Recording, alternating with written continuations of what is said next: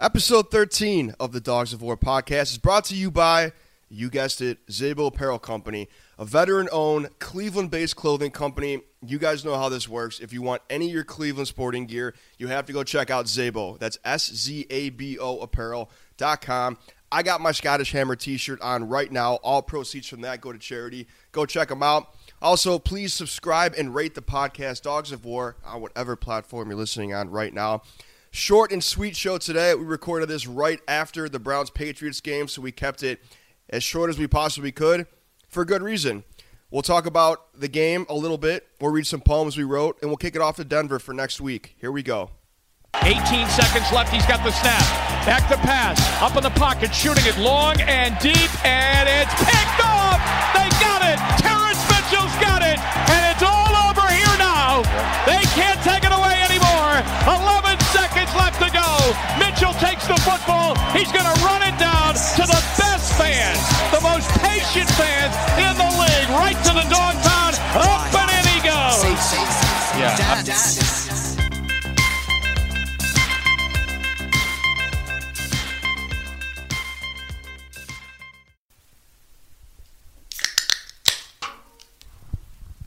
Cheers. Cheers. We're live. Is this episode 13? Is it really? Where did the time go? 13th episode. This is the first ever podcast that we're recording while Browns game is still happening. Well, there's 5 seconds left in the fourth quarter. 3, 2, 1. Oh, the Browns scored a 17-point play. No, that's just kidding. We lost. So exactly what we thought would happen in New England happened in New England. Yep. The streak of Patriots wins in Gillette remains intact, unfortunately. Patriots have not lost a game at home since 2017. We just got absolutely manhandled here. The final score, 27-13. 27-13. So, yeah, let's think here. How do we start off? The first quarter, I threw my phone. I threw my headphones. A lot of things were airmailed. You threw your hat the first quarter. Yeah, I threw the hat twice. I picked it up and then threw it again. Chubb had 2 fumbles. Yeah, but they were... Only one was his fault. Yeah, I'm not going to blame... That was just a Cleveland thing to happen. That wasn't his fault. We had not just three possessions, 3 straight snaps were turnovers. That was absurd. And they still made a game out of it. Baker's shovel pass was intercepted. Can we talk? There's going to be absolutely no rhyme or reason to this episode, by the way. Yeah. We are just shooting right from the hip, more so than last episode. Dude, I hate Jamie Collins. Jamie Collins today, who's now plays for the Patriots, for those that didn't know. I'll give him the rundown. Jamie Collins was sweet for the Patriots as a linebacker. He was around during their Super Bowl win against the Seahawks and the Super Bowl win against the Falcons. Or was he with us? Whatever. He was sick for him. He came to us, and he just sucked. He wasn't there. He didn't try. Like, they paid top dollar for him. And then he goes back to the Patriots, and now he's sweet again, and he's having a career year. Like, dude, really? Collins had more tackles, I think, today against the Browns than he did all of his time with Cleveland. Like, I just... So we decided that we're going to write poetry. We started writing it during the fourth quarter. Kevin's poem was a lot better than my poem, but my poem, it's really just not good. It's just here to make Kevin's look better. Kevin's actually rhymes. Mine's one of those doesn't rhyme poems that are still poems for some reason. I'm just trying to find anything possible to get my frustration and my anger out. I thought the podcast would help, being able to talk about my Browns issues like a therapy session every week. It's not helping. So today in the fourth quarter, we both wrote poems to try and see if that helped. It didn't, but anyway, here we go. You want to go first or you want me to go? Yeah, I'll go first. Okay. Just once in my life, I don't want to be sad. I want to watch the Browns and come out feeling glad. Every Sunday when I wake up, I'm already in a bad mood. This team forces me to drink and eat tons of unhealthy food. I was so happy this summer, but now everything is a bummer. I love Baker and would die for this team, so don't get mad if this poem sounds mean. But that summer I spoke of has now turned into fall. and the things we watch his team do shouldn't be called football. I'm writing this in the fourth quarter of an impending loss to the Pats. Jarvis Landry just got smoked and is laying motionless on his back. I don't know how my dad or other Browns fans his age haven't jumped off the I-480 bridge or had a heart attack from rage. Freddie just went for it on 4th and 16. Someone call a doctor. I just ruptured my spleen. Landry just caught a pass, so at least he's okay. This game is over. I can't watch another play. Week in and week out, things never go our way. Let's go beat Denver's ass. See you next Sunday. I'm doing the snapping. Thank you. They apparently in poetry they don't clap, they snap. They snap. And that was really good, man. We both wrote our poems during the fourth quarter. It's believable that I wrote mine during the fourth quarter once you hear it, but that's really good, man. Now, for some reason, I'm going second with a substantially worse poem. My eyes open.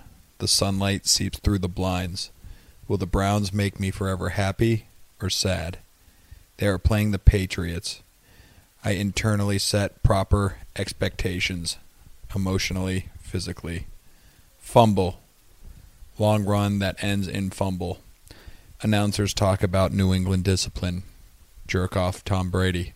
Robert Kraft nods in approval. Weird shovel pass interception. Bad things. Good things. We're only down by 7 somehow? ? Nice. We get field goal. No, I'm not done. We get field goal. They get touchdown. We do something good, but there is a flag. I secretly sell my soul, asking the flag to be an illegal hands to the face against the Patriots. God doesn't listen. Illegal shift against us. Shit. Whatever. The second half of the season is hopefully better. Please win next week. So yours is more of a live blog than a poem, but good nonetheless. Yeah, well, it's art. Breaking news. I hate to do it. I said in the last couple episodes we weren't far away from it. I'm officially off the Freddie Kitchens train. Granted, the game just ended all of 90 seconds ago. This could change tomorrow. I like Freddie. Love Freddie. Funny dude. Busts his ass. He is not ready to be a head coach in the NFL yet. I know. It sucks, but I think that's the truth. They should. They won't, but they should fire him tonight. Well, I mean, who are they gonna replace him with? Wilkes? He was a head coach last year. Maybe Wilkes. I don't know. But something's got to give. There were just too many dumb play calls, too many stupid things, and just change it up. What do you have to lose? You cannot come out of a bye week and look like that. You know what? Let me cut to a silver lining. This may not be an official silver lining, but it's something that got me internally not as depressed. Baker had moments of greatness. It looked like some of his more awesome plays got called back on stupid penalties that either were dumb calls by the refs or were some frivolous holds, whatever. He looked competent. Chubb looked like a badass despite those 2 fumbles. He's a stud, but there was a scene where Baker got sacked towards the end of the game and Chubb picked him up and they just kind of held each other in a non-weird way where it's like, these guys are going to be all right. They're not done. They're not done, Kevin.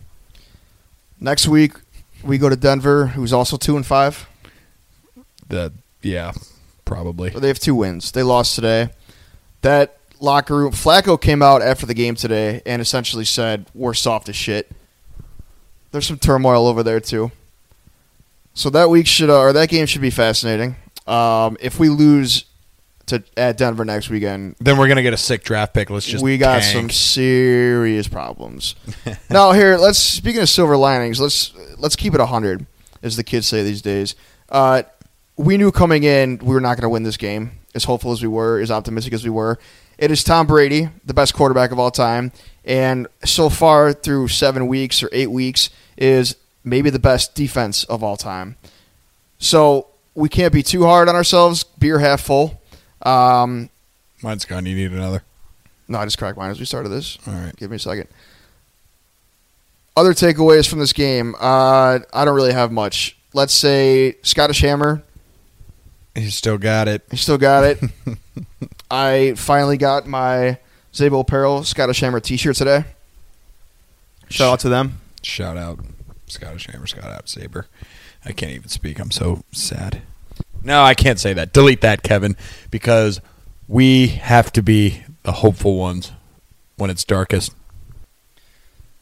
This is the episode of two very defeated Browns fans. We try to keep the beer half full. Today it's very hard, folks.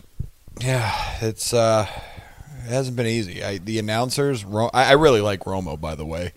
I like Romo and Al Michaels. Could not have felt sorrier for Browns fans today.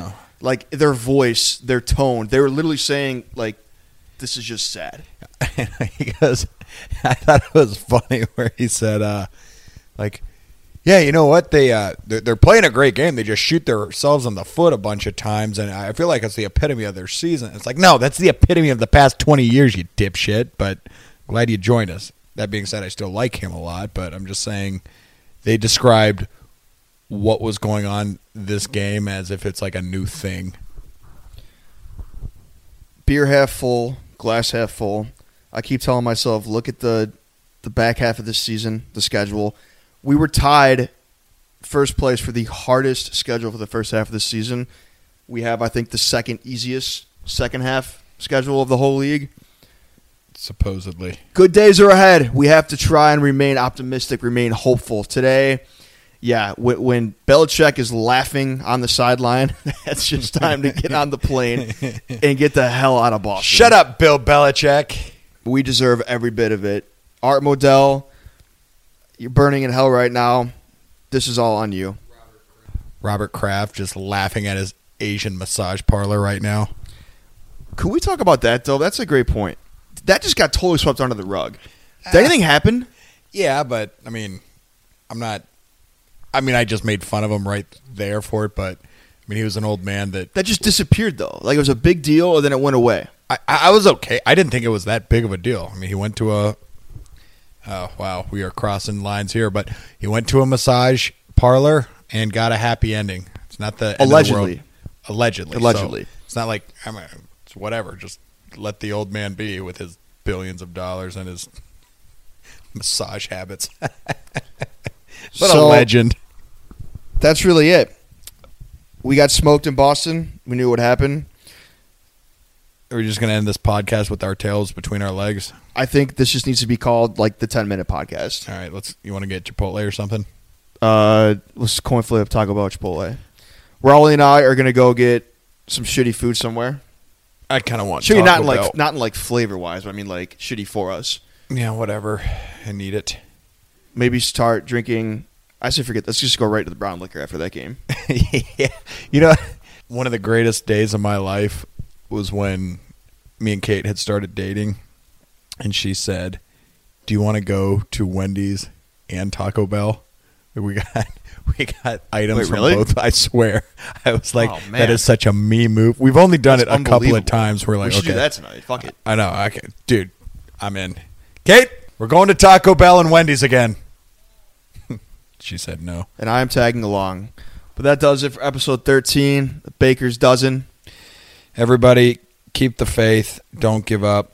For the bandwagon fans that are listening, this is a part of it. This doesn't count. This episode doesn't count. This game doesn't count. Yeah. We're getting high as hell next weekend because we're going to Mile High Stadium. Oh, I see what you did there. In Denver. And we're back. We'll see you there. Hopefully, actually not hopefully, next week's episode will be a lot more upbeat. Just a lot better spirits than this one. So that does it for this one.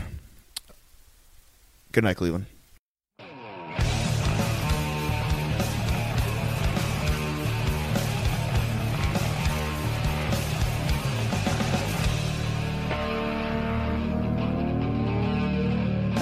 Cleveland, rests his head on a pillow, make the playoffs. Yeah. Oh, Cleveland, maybe they'll do a little better next Sunday.